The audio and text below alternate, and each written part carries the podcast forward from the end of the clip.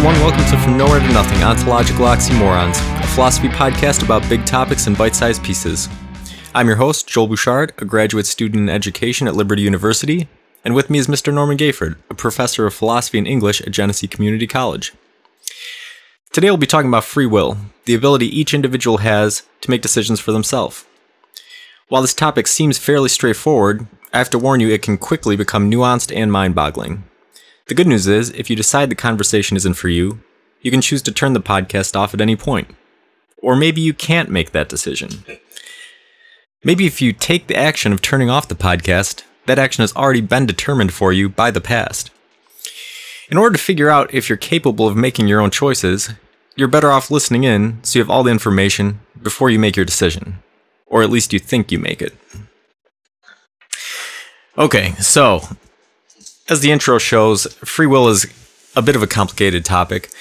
We'll start out with the aspect of it that everybody's most familiar with and is really still to this day the biggest, you know, debate in free will, which is the positions, determinism versus indeterminism. Can you kind of outline the two camps there? Yeah, so determinism, ultimate determinism goes back to the Big Bang. It says that from the moment the universe emerged, cause and effect, there's the causal analysis, if you could do it back that far, would say that every cause has led to an effect that led to another cause that led to an effect that end, ended up with uh, me deciding to drive to your house today, to your home, and, and to and to do this. That that uh, it was all determined by pre-made decisions that themselves were determined by all the way back to when I was a child.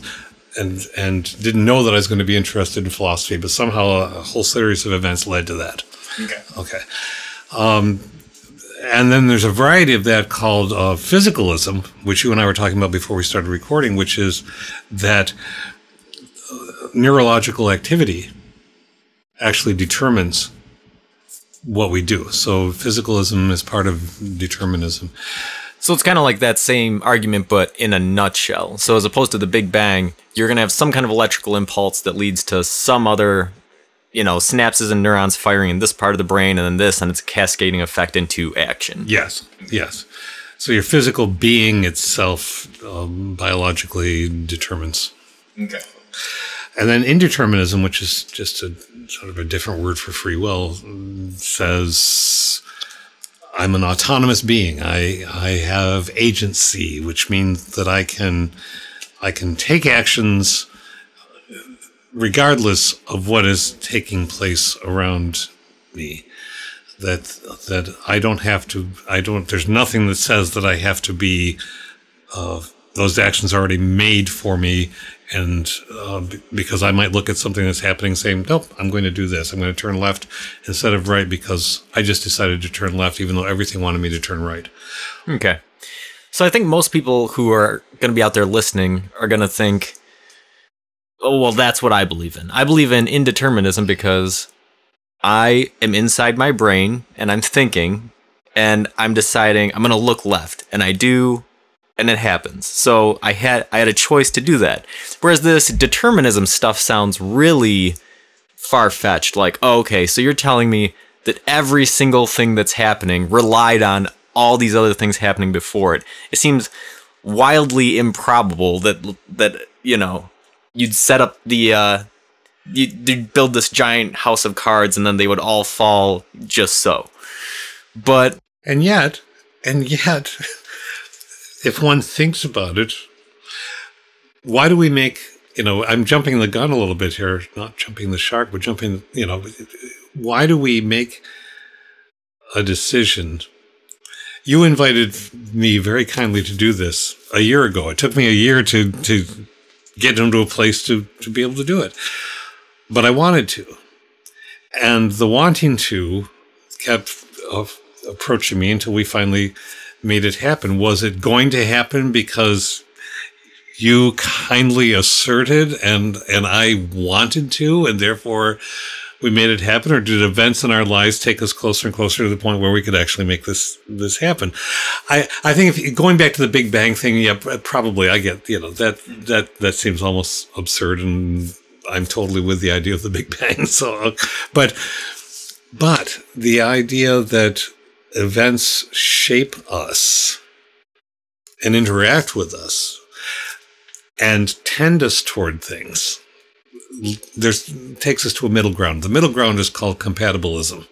Right. Yeah, and that's where we're that's where we're going to head to next is is compatibilism and and this is something that I'm still kind of shaky on. You know, doing the research for this episode because there's different shades of compatibilism and you know, sometimes they refer to it as soft determinism and this sort of thing and I'm like, okay, well, this this seems to make sense some and then you read the cri- criticisms of compatibilism and you're like well no i'm not sure and so i think that that might help too if we if we went over the criticisms of the different um, viewpoints. If you wanted if you want to explain compatibilism first then we can do that but then i think we should go back and and say what the criticisms of each theory are. Right I, we should and and i want to hear what you've been finding. Uh, so compatibilism at its most simplistic is the middle ground between the two things. So essentially it says uh, is just in sketch a sketched way. Some things are determined. Some things are open to us to make choices. So let's let's take an example. We've talked about religion before, so uh, and I think it's it's very viable to do that in the sense of the story that everyone knows. We don't have to go into esoteric stories. So so uh, the Adam and Eve story. All right, so God creates the heavens and the earth and and creates this utopian garden and creates man and and woman and says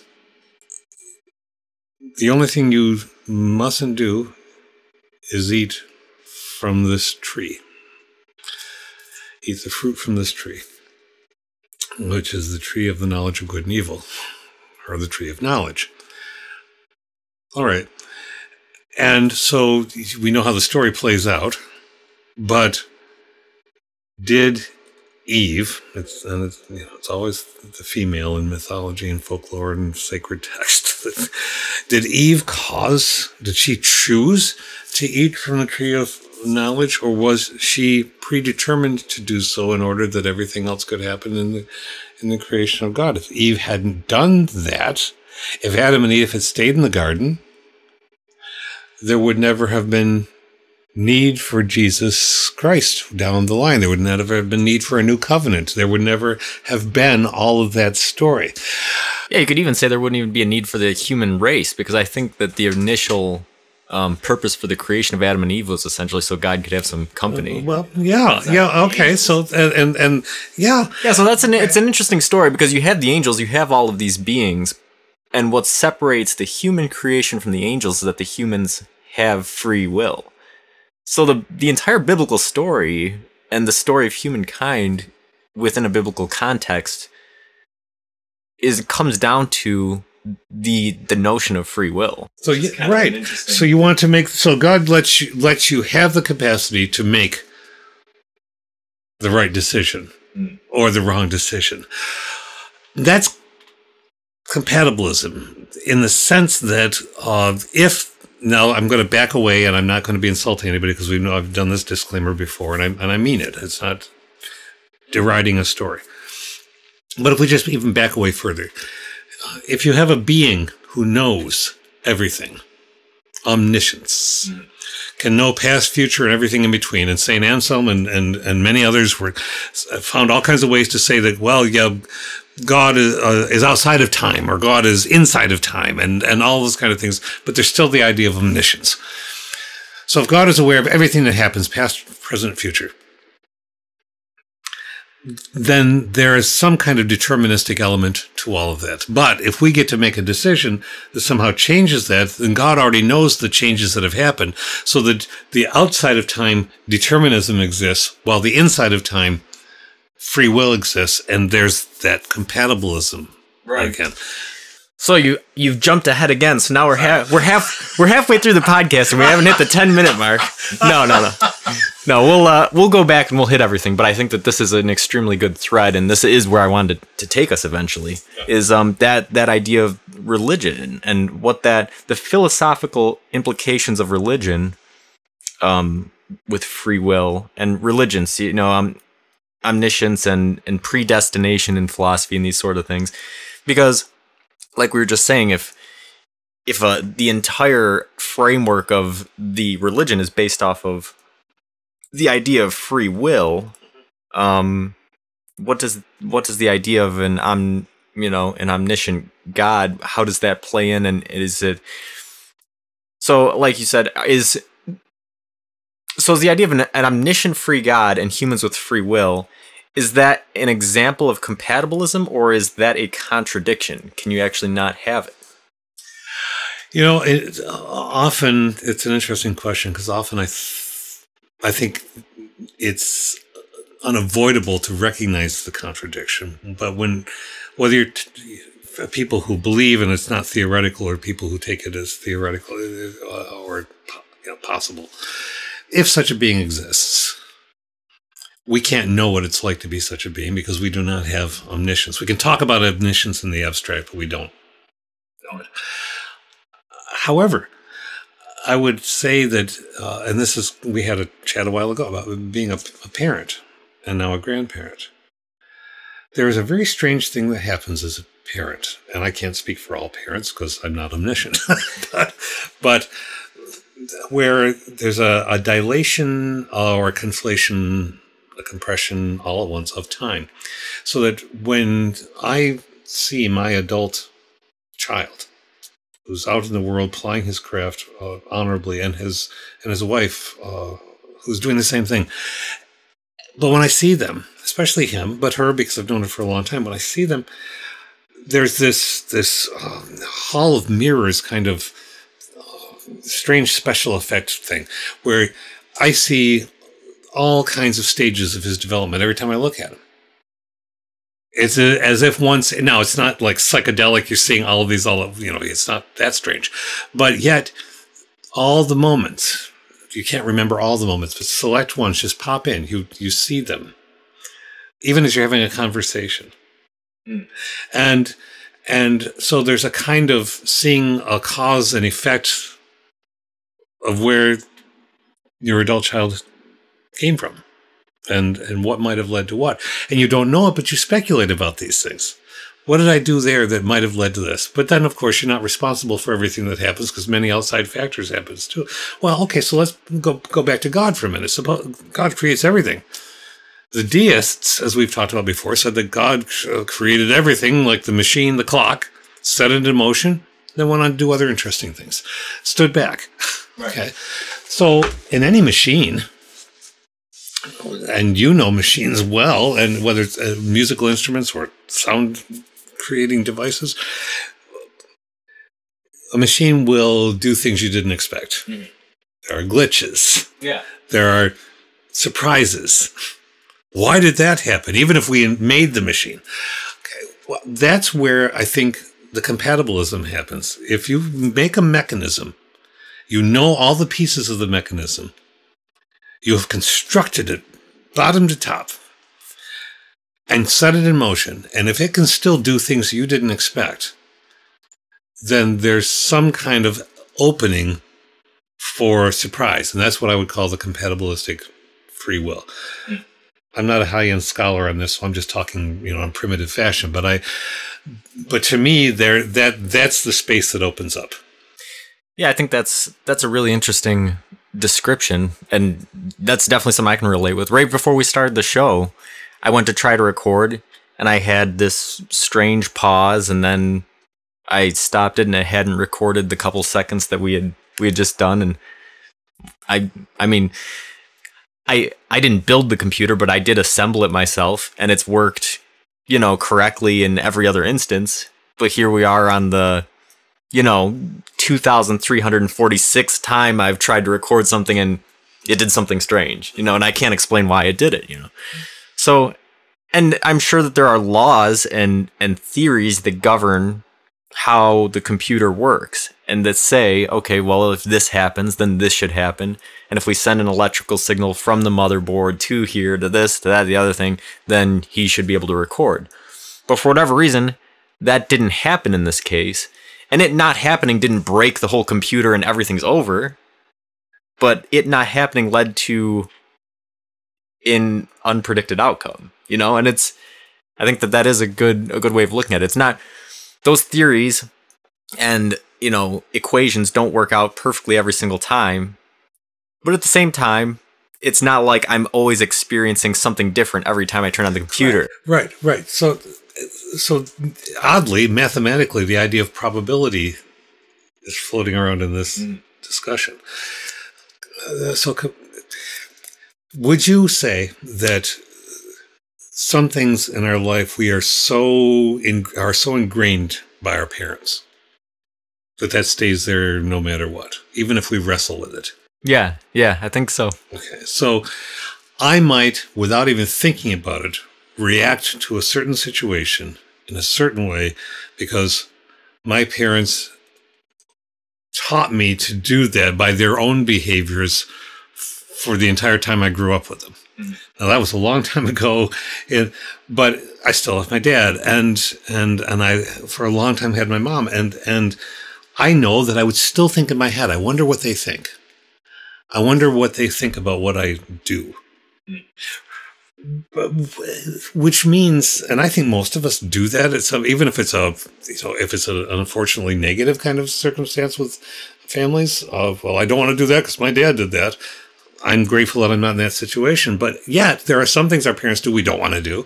Mm. But you see, but then we're just deciding based on what they did. Right.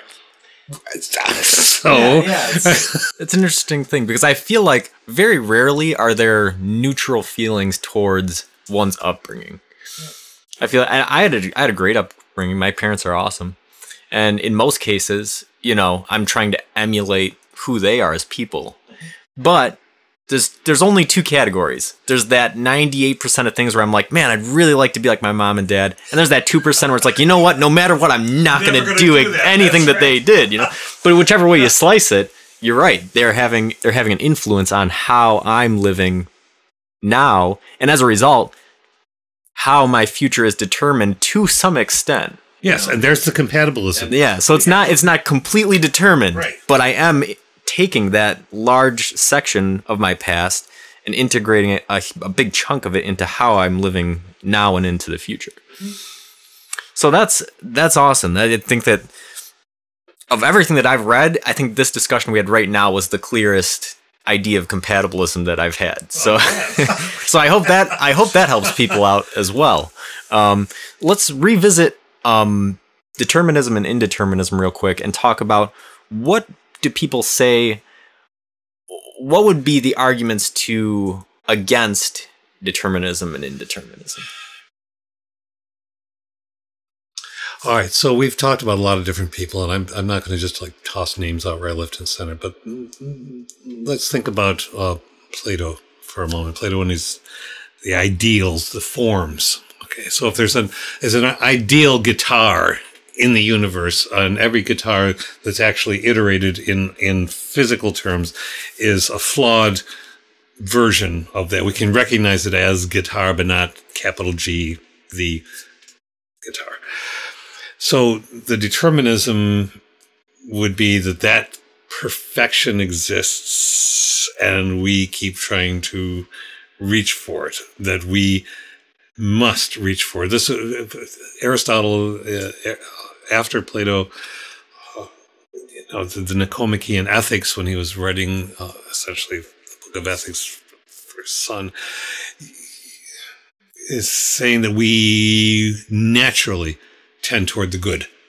Mm. We we we sometimes stray, but it's just human nature to want to do good. And if we're not doing good, it's because we just don't understand the situation enough. It was very, very ideal in, in, some ways. If we would just be able to understand the situation, well, of course we'd do the right thing because that's what humans would do. It's beautiful, and it's and it's what we you know. But I think most of us in the 21st century would say, um, no. yeah, that's that's pretty interesting. I was actually thinking about this exact thing, and what's funny about it is I didn't think it would pop up in this podcast. I was just thinking about it as I was shoveling the driveway this morning.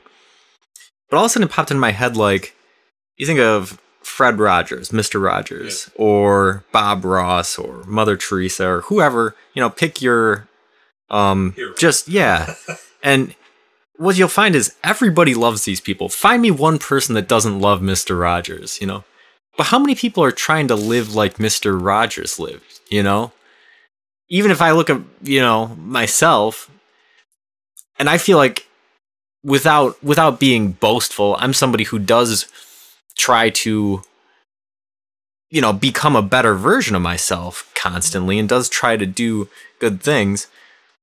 I still don't find myself anywhere near trying to emulate that the kind of behavior that I admire so much. I do these other things. And if you look at like you were saying 21st century society as a whole, I don't think that we do see that. So the question is like so maybe back in in Plato's time everybody society was more you know more um idealistic or self-improving. Oh, oh but I'm going to st- I'm going to slide this in just to make sure we don't try to uh, give the wrong impression. Sure, everybody who was of the dominant elite, educated, Right.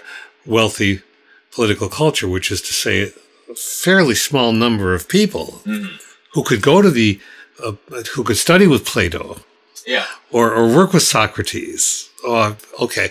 But then slaves, women, the poor, nah, they're not part of that game. Right. And so this brings up um, something that it just just got me thinking. So Plato's thinking that there's the capital G, you know, or the, you know the the idealism in the sky that everybody is gradually working towards. You know, but I think that looking at modern scientific discoveries and the way that society reflects it now, you'd almost see it the other way around. Rather than something that's out there that's perfect that you're working towards, people more look back at something that was worse but is being improved upon. In other words, biological or evolutionary determinism. We have these things built into our genes through thousands or millions of years of um, evolution and bioprogramming. And as a result, we're trying to break out of them to become more idealistic creatures. Or, or take or take control or attempt to take control of evolutionary forces. That so evolution is blind. Mm. So it, it runs into walls, dead ends. We we know these things. But then we have transhumanism, and we've talked about that before.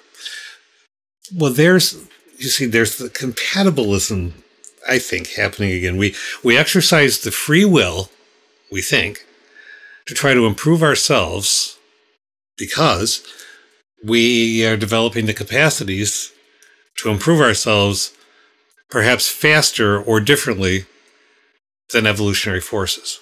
Hmm. Now, determinists would probably say something like the evolutionary force is what ended up having your mind become the way it is so you could develop these tools and therefore it was inevitable that sooner or later you're going to develop tools that are going to be, able to affect things on a planetary scale Right.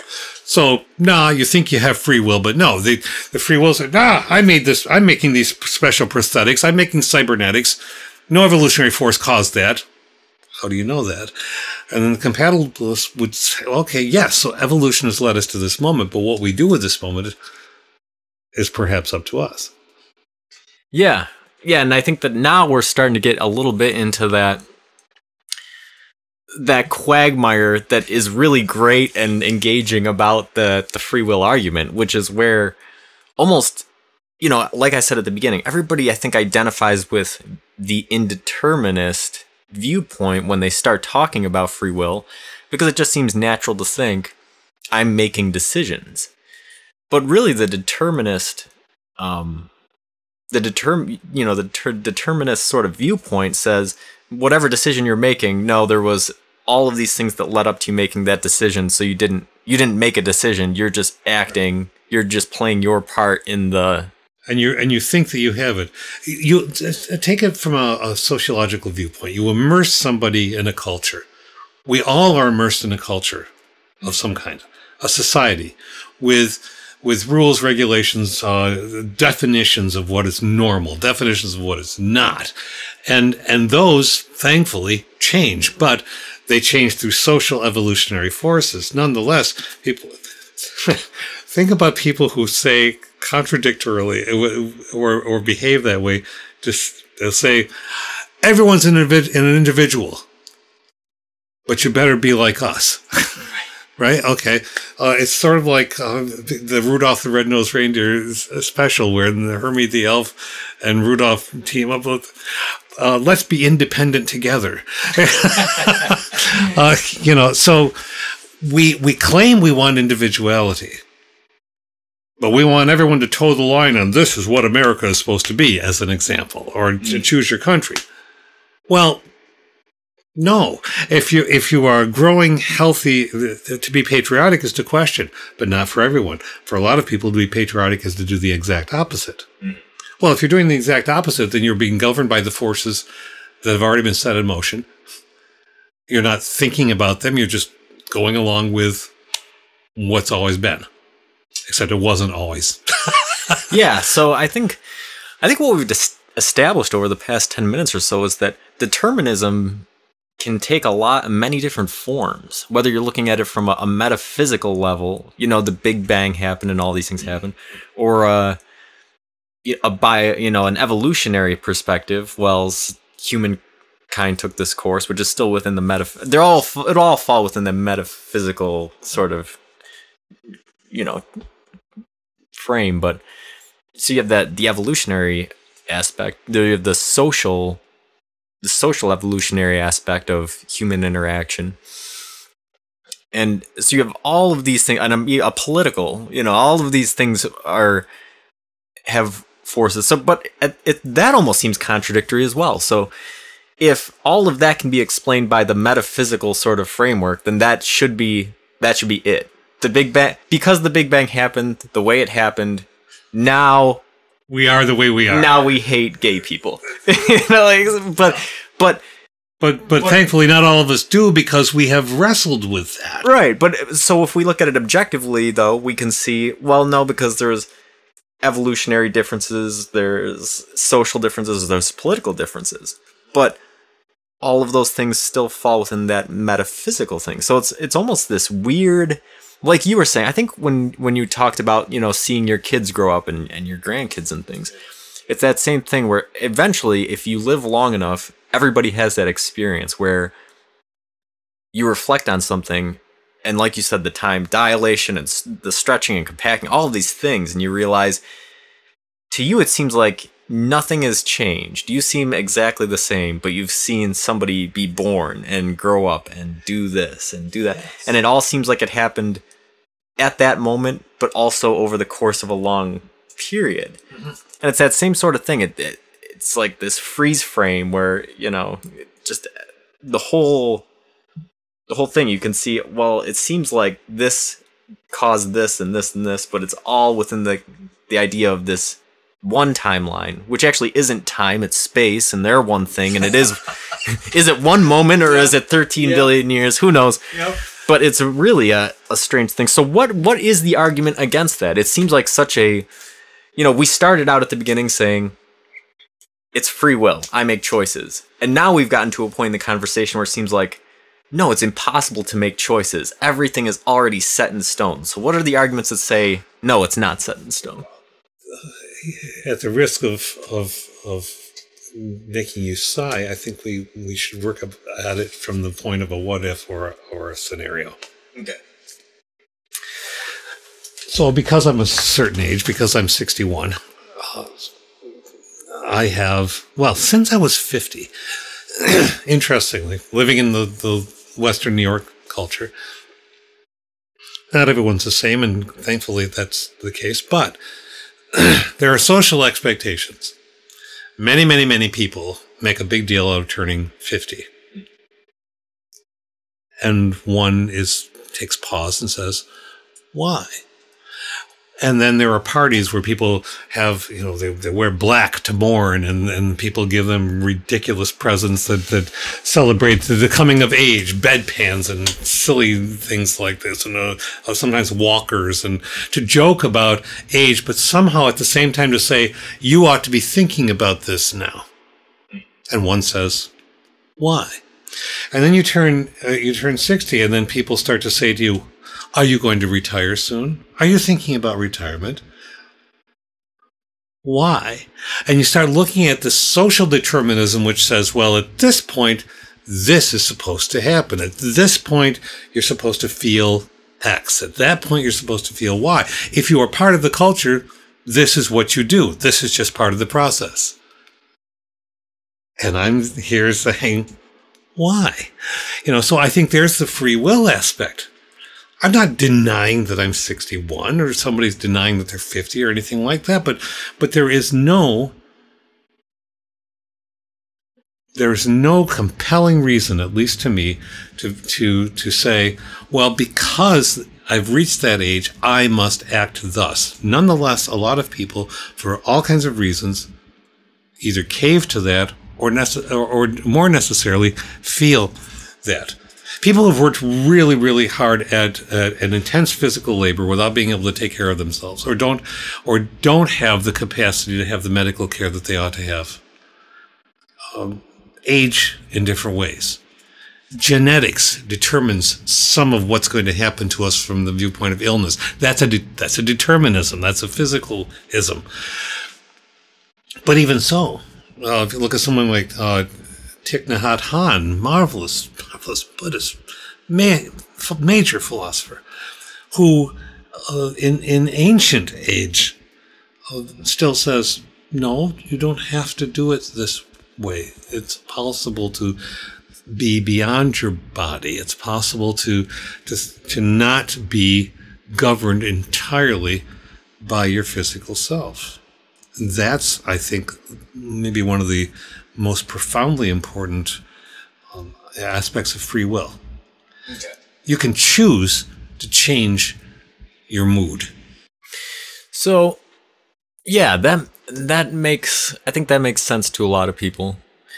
Um, and I'm sure that you know determinism is going to to stick with that argument. Well, because you chose to do this thing, it has something to do with your past. Mm-hmm. Um, but I think that when you really get to that sort of stubborn level, you can start to rely on science to to vanquish a little bit of it. You can there's been studies done with twins who were separated at birth, who share all this stuff and and you can see, okay, well, yes, they had a lot of similarities even not being together, but they did do different things. They did do these things or twins, you know, who did stay together and did different things, you know.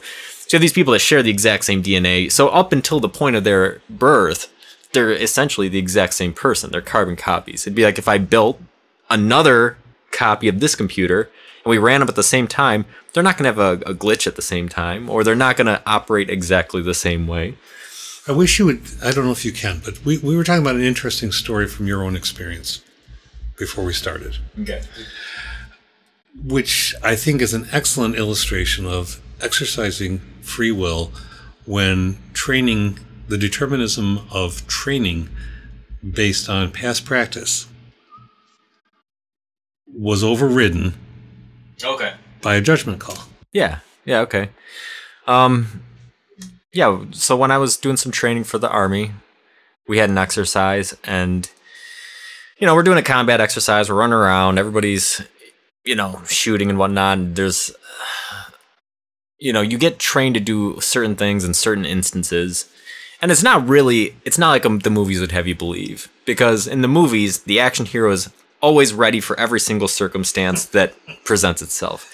I'll tell you right now, that's not the way the army trains. The army tr- teaches you a very small number of skills, but then they ingrain them in you so that anytime those situations pop up, you're ready to do that thing that they taught you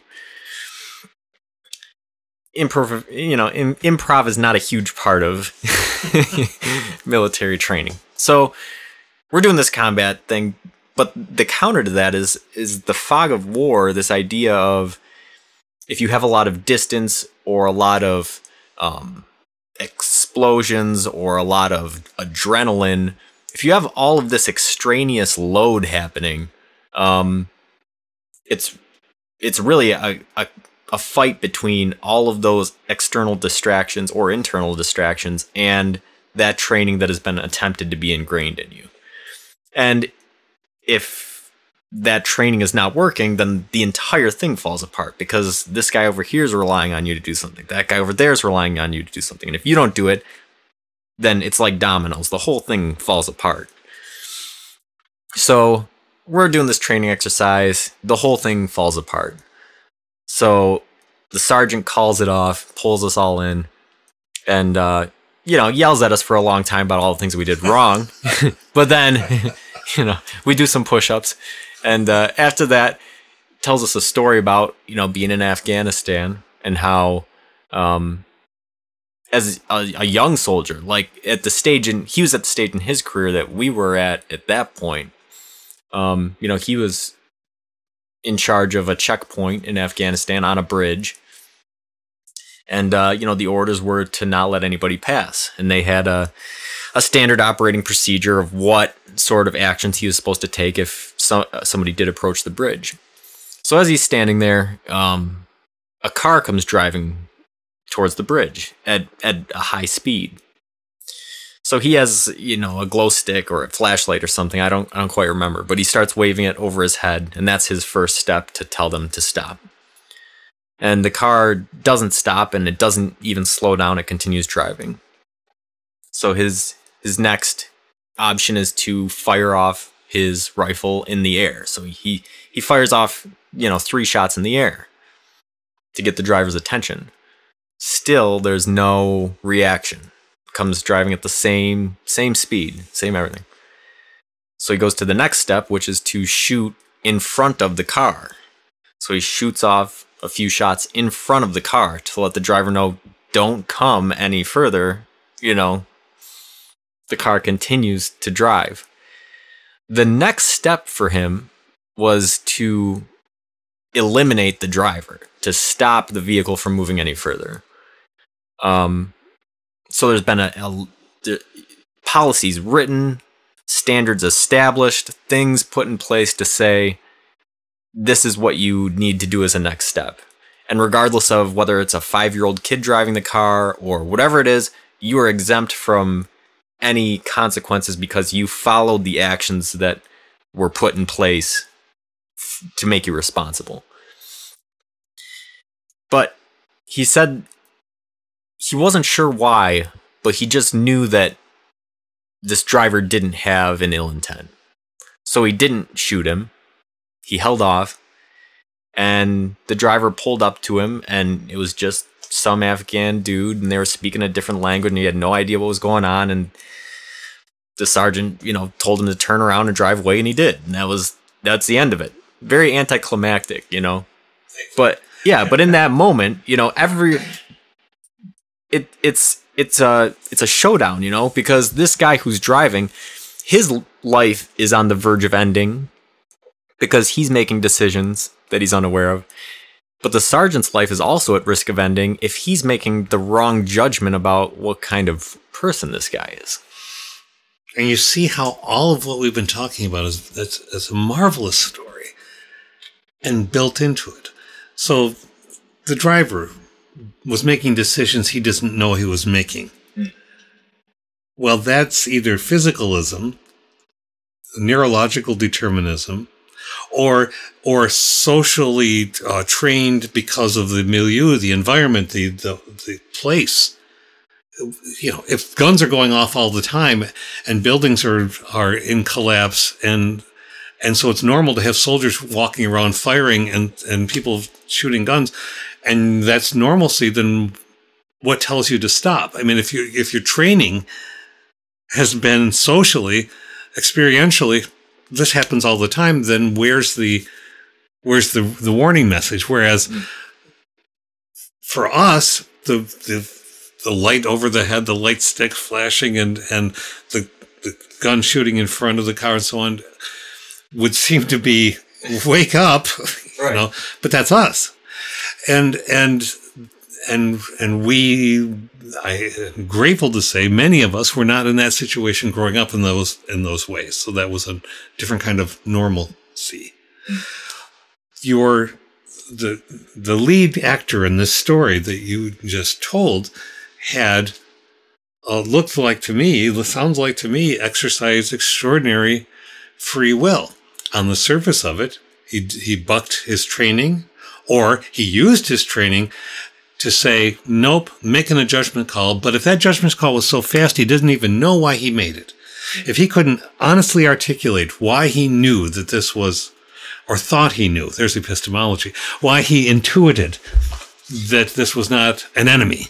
Yeah, because that that's I that's the part of the story that I I told the first time. I forgot the second time. That's important was when he called called us all in and told us this story. You know, he stopped after he said he shot in front of the car and he said the next step is to shoot the driver. What would you do in that situation? You've already had two more seconds to think about it than I did, you know? And so, yeah, it's in that case, making making a decision is a different thing in a in one sort of environment than in the other, you know? Mm-hmm. And was he bound to make that decision because of the the way that he grew up, because of his genes, because of his training, because of his uh, whatever intelligence, his social emotional intelligence, all of that cluster of things? Did that did that require that he make that decision? I would say probably not. I think he that's to me that's where the the electricity jumps from the synapse across yeah. the gap. Yeah, if you look at the whole background of the situation, um, and I won't go into it a whole lot, but you know, his upbringing, his background, the entire military institution, and how often they encourage free will, um, how often in a combat zone with firmly concrete written SOP, they encourage free will in that scenario. I think you're exactly right that making a decision to go against that, that's one of the most unlikely places to find free will, you know, based off of all of those factors. Making a decision to eat a piece of fruit because you want knowledge. Yeah. Yeah. That's yeah. an extraordinarily, because there's this being that you, you know, going back to the story, being that made you, brought you into existence. Okay, well, we can get away from Adam and Eve again. Just go to parents. Parents say, "Don't do this. Don't do that. Here are the rules of the and whatever." However, and still, children will, of course, say, "Maybe, right. maybe I will. Maybe I'll try it." Right? Okay, and, and because because if they didn't, would they be beings that we would even recognize. Right. Yeah, you're almost you're just kind of robots at that point. So, all right, so I think that that that was really great. We we established some sort of argument against just hard determinism. Um, but I think that the question that arises from that is now going the other way. Is indeterminism even possible, or is it all compatibilism? to me, th- if if you're asking me personally, one person having messily thought about this, I think compatibilism is probably all there. It's probably the most compelling zone. And it would be easy for somebody to say, well, yeah, that's the gray area, that's the in between, but so many things are. Yeah. Because I can't righteously say that uh, even on Maslow's, if you if you think of Maslow's hierarchy, and you certainly are in your studies know this. So the self-actualized person, we we know that we aren't all self-actualized all the time. If we were, we wouldn't be. We'd be a completely different uh, uh, social creature. Maybe we'll get there, but but we aren't. We have really low moments. We crawl around in the mud. We do stupid things. We and how many times do we say, I don't even know why I did that? Right. There's a key towards some deterministic element. Mm. You know, I don't know where that came from. Well, if somebody studied you from a distance for a while from a duck blind, they could probably point out to you, well, you did this, this happened, this happened. And so there is some, to me, some determinism, but no, we don't, abs- we, we don't act out of an autonomous total agency all the time because we acquiesce freely but we think. So, you know, we always tell stories of, uh, no matter what workplace we are in, we, we, we narrate about our, our, our heroic adventures at the workplace and how we stood up to the boss and this, that, and the other thing. Well, that's human too. It's good over a beer, but, and, and sometimes we do those things, but not nearly as often as we like to think right. we do. Uh, because if we were that way all the time, there wouldn't be an institution. Institutions are built, whether the army or college or whatever, to have acquiescence toward a set of uh, established and agreed upon to, to you know in one way or other agreed upon principles. You sign on. You contractually say i will sign on for this because i can accept these principles. But built within the principles are options to make decisions based on your training. I hire you as a teacher. I hire you as a teacher with this amount, of this experience, and these qualifications, and these degrees and mastery, and so on, to put you in a classroom with a group of people, and knowing that you're going to apply your craft, and I will trust that you're going to apply your craft as best you can, unless somebody tells me that they're not. But that implies a set of autonomous decisions constantly that themselves arise out of some more deterministic training. And that's what you were describing with, with, with the, the army situation, I think. Uh, so, you know. Yeah, I think it's interesting, you know, just because I have no doubt that there's some people who started this podcast that, like I, I've said several times now, were would be staunchly free will just intuitively. And now we've gotten to a point in the conversation where, for all intents and purposes, it looks like pure indeterminism, pure free will, just isn't a possibility. There always is going to be things that determine, if not a specific behavior, things that determine a pattern of behavior or a tendency to think a certain way or to lean towards a certain way. Not to say that you can't go against that tendency or you can't do these things, but you're fighting upriver, is what it is, you know? It's like, I think of my stupid cats. You had these you got you know you have cats and sheep. One of them's really good for herding and the other one's not so much you know? Each each you know each type of individual is going to have tendencies and then how they act on those tendencies are you know some of it is up to environment or genetics or these other things and some of it some of it might be up to them making actual yeah, here, kitty, kitty. I love my cat, but I won't. I don't think I would love my cat nearly as much if my cat behaved the way my dog used to. And I loved my dog, but if I if I say to my cat, "Come on, come on off my lap," the dog would have been there instantly. The cat looks, looks away, looks around, wiggles his ears, and and that's the charm, right? right? Rousseau, Jean Jacques Rousseau. He's he's probably the the person that most whose work has stymied people for centuries, still does, because he seemed to say in his work, just very, very briefly, at, at the first part of his work was, and people have read and misread and tried to understand because, it, and, and I don't begin to understand him entirely either, but the, the early part of the work seemed to indicate that to be truly free was to be uh, to go back to being the most natural being that you could be, free of rules, free of Immediately after that, uh, in his he writes about uh, the social contract, and in Rousseau's ideal world, in the social contract, you cede not just to obeying rules, you give up your very self to a highly rigidified, uh, Christian oriented, uh, dominated culture. You do not make decisions.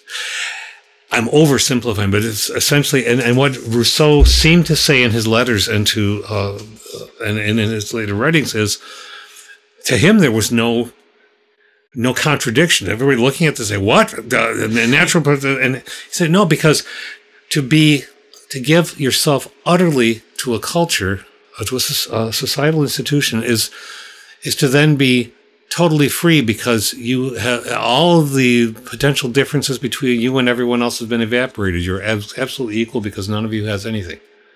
Wow. So, so free will is to give up free will so you can be free. Uh, I mean, it's some mind bending stuff. but you know, at the same time, looking at it on an individual level, okay, well, to this guy, based off of his genetics, his social upbringing, his situ that is a a choice to have that sort of thought that doesn't really make sense to the rest of us. So let's let's talk about is mind body duality something that plays into this at all? Yes. I'm nodding. It's on a TV. Yes, yes, my body. because of the physicalism aspect, because people who say, starting with Descartes and but all the way up through, if there is a ghost in the machine, if there's something that's totally insubstantial, unmeasurable, a soul, whatever, um, you cannot prove any causality that that insubstantial, unmeasurable, unseeable thing has caused X, Y, or Z. Hmm. You, you can talk about soul all you want, and it's fascinating. And I, you know, we say, well, but there is a soul. How do we know? Because somebody told us. Okay. Okay. But that doesn't hold all that much water. But I, but I intuit it. I feel it. I just know it. Epistemologically, that doesn't hold much water either. But okay. But we still accept that sometimes. How does my soul make me do what I do? What are the mechanics? Even if they're metaphysical mechanics. If you if you take three seconds or two minutes and you look at that and you and you have to if if you're I, I think if you are a humble enough rational being you'll have to say well okay yeah this is pretty flimsy. I still believe it but why? I, I you know so so mind body duality when there's total separation of the two things would indicate that we are accepting that something that cannot possibly be seen, measured, or experienced in any in any uh, shareable way is governing things, okay. which is what leads to the neurocognitivists. Saying, yeah, that's uh, what I was just about to segue into was you know knowledge of free will, science, you know neurology and psychology findings. Um, and what they say about mind body body duality, what they say about determinism, indeterminism, and that sort of thing. Um, and it seems to be, you know, science like to think that it leans towards determinism, and because of these studies that they've done with you know the advanced technology we have now fMRI and EEG and all these things they can look at things and say okay well you're about to say a certain thing or make a decision, but milliseconds before you do it, I can look at your brain activity and see that you're about to do that. we I was mentioning a study to you um, before we started. This is that's brand new, where they were able to look at people's brains using EEG and look at the the different waves and tell by how the waves lined up if somebody is going to give a good or bad performance on something. And it didn't matter what the performance was, whether it was playing a musical piece or assembling a mechanical object or whatever it was, they could tell based on the brainwaves and the organization of the brainwaves whether the individual was going to be successful in that performance or unsuccessful. Now, scientists tend to look at that as determinism. Okay, well, despite your intent, you have an intent and a will, and this reminds me of the Schopenhauer Would quote, but you have an intent and a will to do something. You can picture in your mind's eye playing the you know the Star Spangled Banner like Jimi Hendrix on guitar. but then when you actually put your fingers and pick to the strings, that's not what comes out. And so it's determined so that's kind of that's i mean i don't know if you have anything to add to that but i mean that's essentially where science is at right now is they see that as determinism and i'm not sh- something about that doesn't quite sit right with me but i didn't know if there's any philosophical uh, framework behind it to there, say there well is. there is but but but and it would and it probably it would start to some extent by asking the question why doesn't it sit well with us? Because that's really where Daniel Dennett and a number of the neurocognitive uh, philosophers would go. Well, of course, it doesn't sit well with you because you want to believe that you have right. free will. Okay, for, there's first. Second, why else might it not sit well with somebody? I think it's it's that um the the physicality argument. You know, I think that you'd like to think that the generation or the origin point of a thought has um, I have some sense of control over that.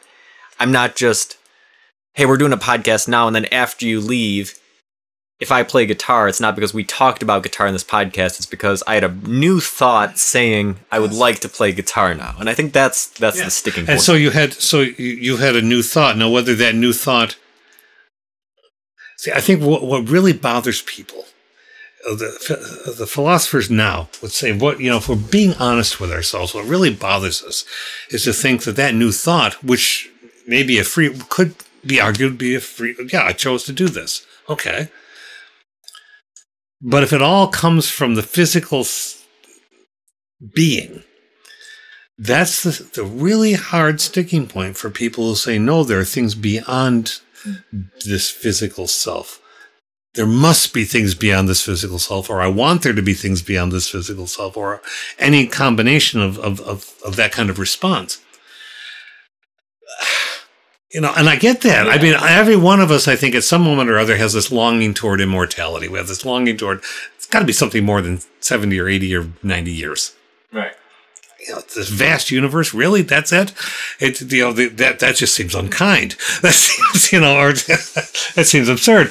But, but if we put that aside and the neurocognitivists tr- try to get us to put that aside, to, to see that for what it is and say, well, of course we all long for this, but really, does it diminish us in the least mm-hmm. that we learn to play guitar because our body, our chemical processes are leading us to that? Do we still not create wonderful things? We create artwork as you as you have done. I I go out to my my study. Sometimes I walk away from the computer. I go out to my study. I sit down, and today's the day that I'm going to make this piece of art. Now I've been thinking about it for a while, but suddenly there it is.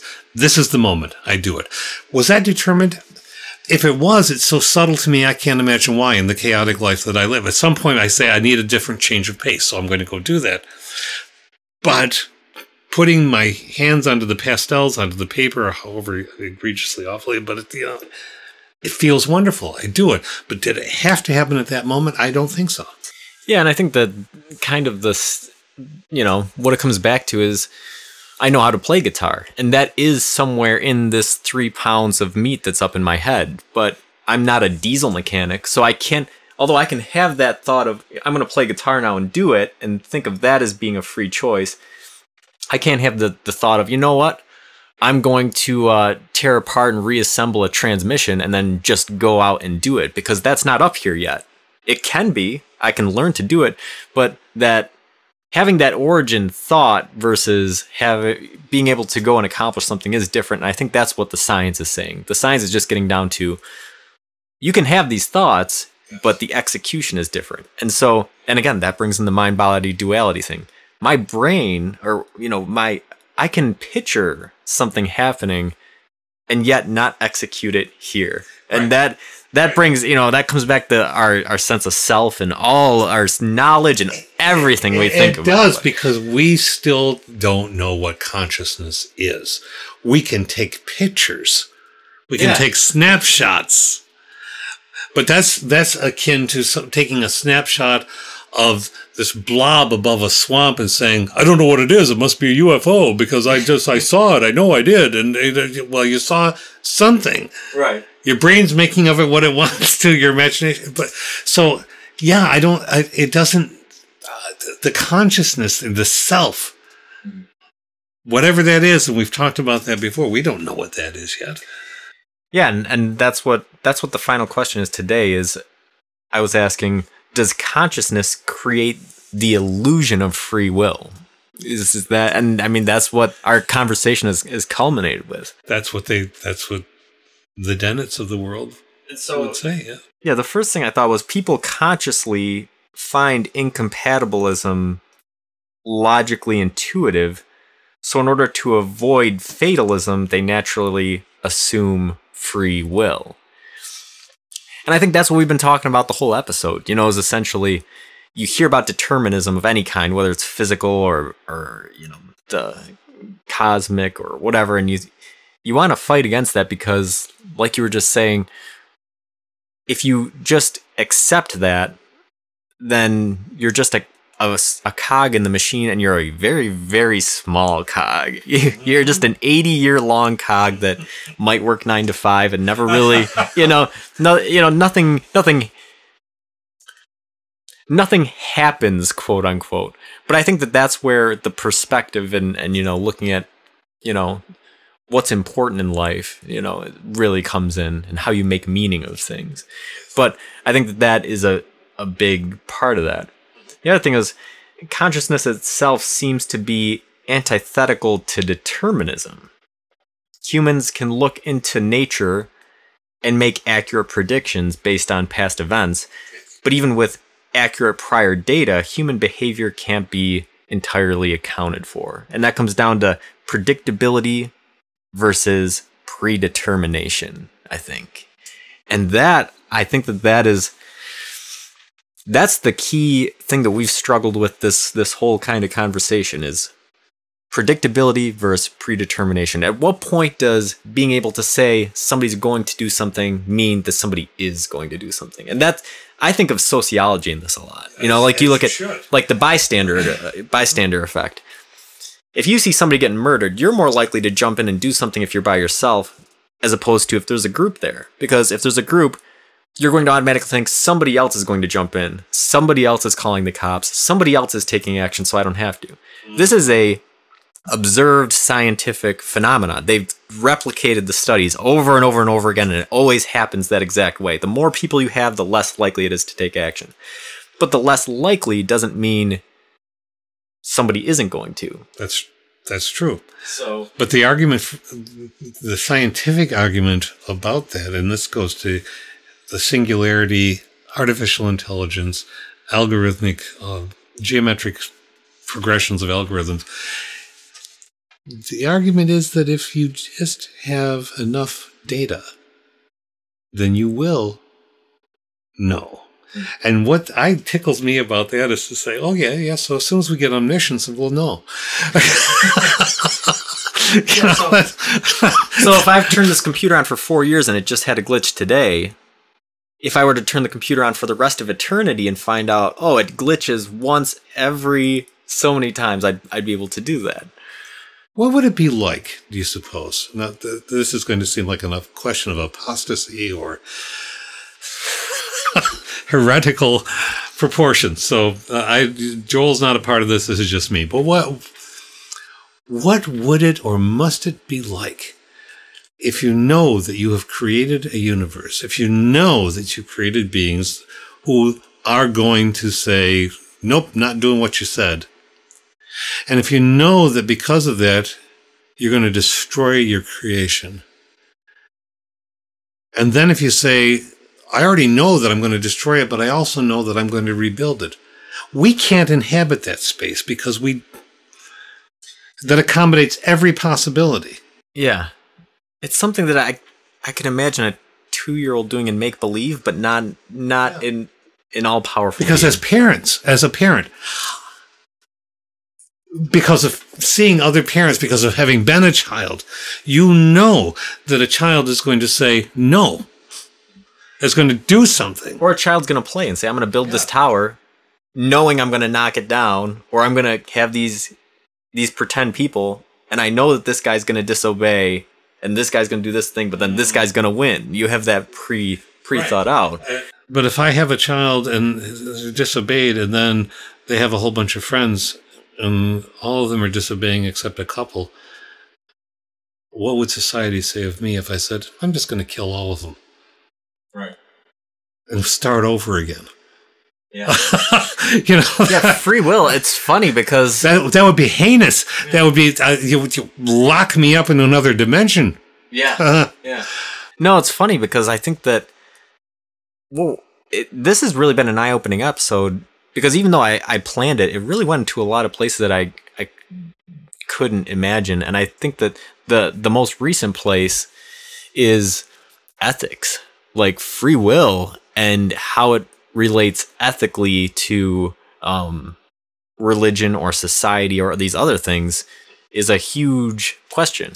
Free will is built into virtue ethics probably more than other elements of ethics in, in the sense of free you act your ethics are based on who you are your characteristics the, the, the idea of free will compatibilism those things are built into that because does that mean who you are is going to determine how you make an ethical choice.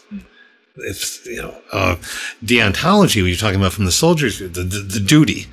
I have a duty to to wave the stick, fire some shots, fire some shots in front of a vehicle, and then if not, kill the driver.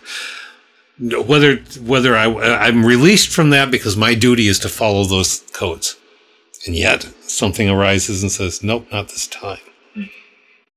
Uh, so free will absolutely exists, but but probably in the compatibilistic sphere. Wow, man, that was a cool conversation, and I'm sure I've no doubt that in future conversations this is going to pop up, and we'll reflect on it more, especially when we're talking about consciousness and ethics. So thank you for listening to From Nowhere to Nothing Ontological Oxymorons.